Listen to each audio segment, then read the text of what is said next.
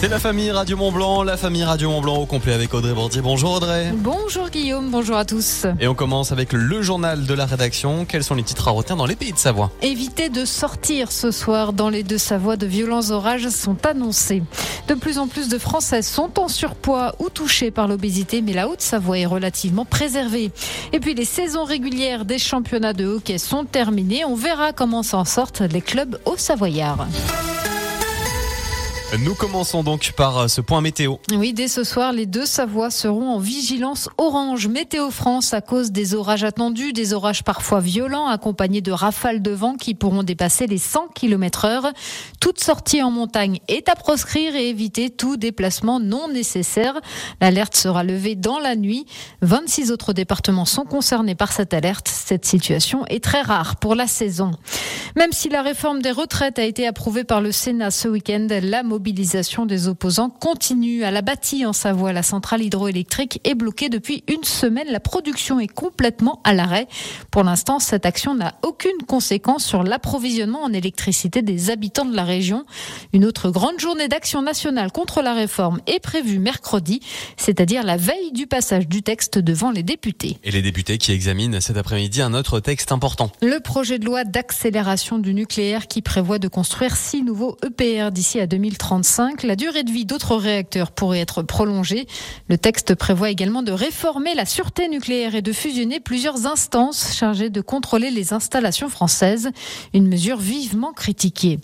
La commune de Siongier a un nouveau maire. Sandro Pépin a été élu samedi par un conseil municipal extraordinaire auquel ont assisté de nombreux habitants. À 28 ans, celui qui était déjà conseiller municipal succède à son père, Stéphane Pépin, brutalement disparu fin février. On s'intéresse maintenant à ce problème de santé publique. Un Français sur deux est en surpoids. Et l'obésité continue de progresser, notamment chez les jeunes. Aujourd'hui, il y a quatre fois plus de 18-24 ans touchés qu'il y a 20 ans. C'est ce qui ressort d'une étude publiée le mois dernier. Les régions sont inégalement concernées par ce phénomène. Le nord et le nord-est de la France sont les principales touchées. Qu'en est-il de la Haute-Savoie? La réponse du docteur Emmanuel Desroches, chirurgien à Annecy, spécialisé dans la chirurgie de l'obésité.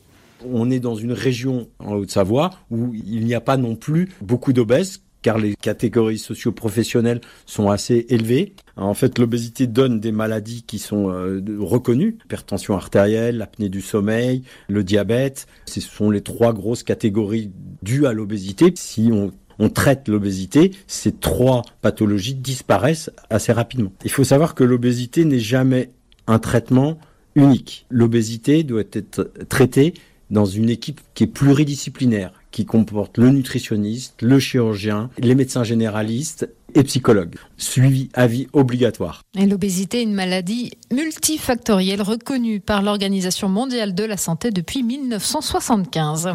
Si vous voulez faire du sport à Chamonix cet été, bonne nouvelle, le bassin extérieur de la piscine sera bien opérationnel.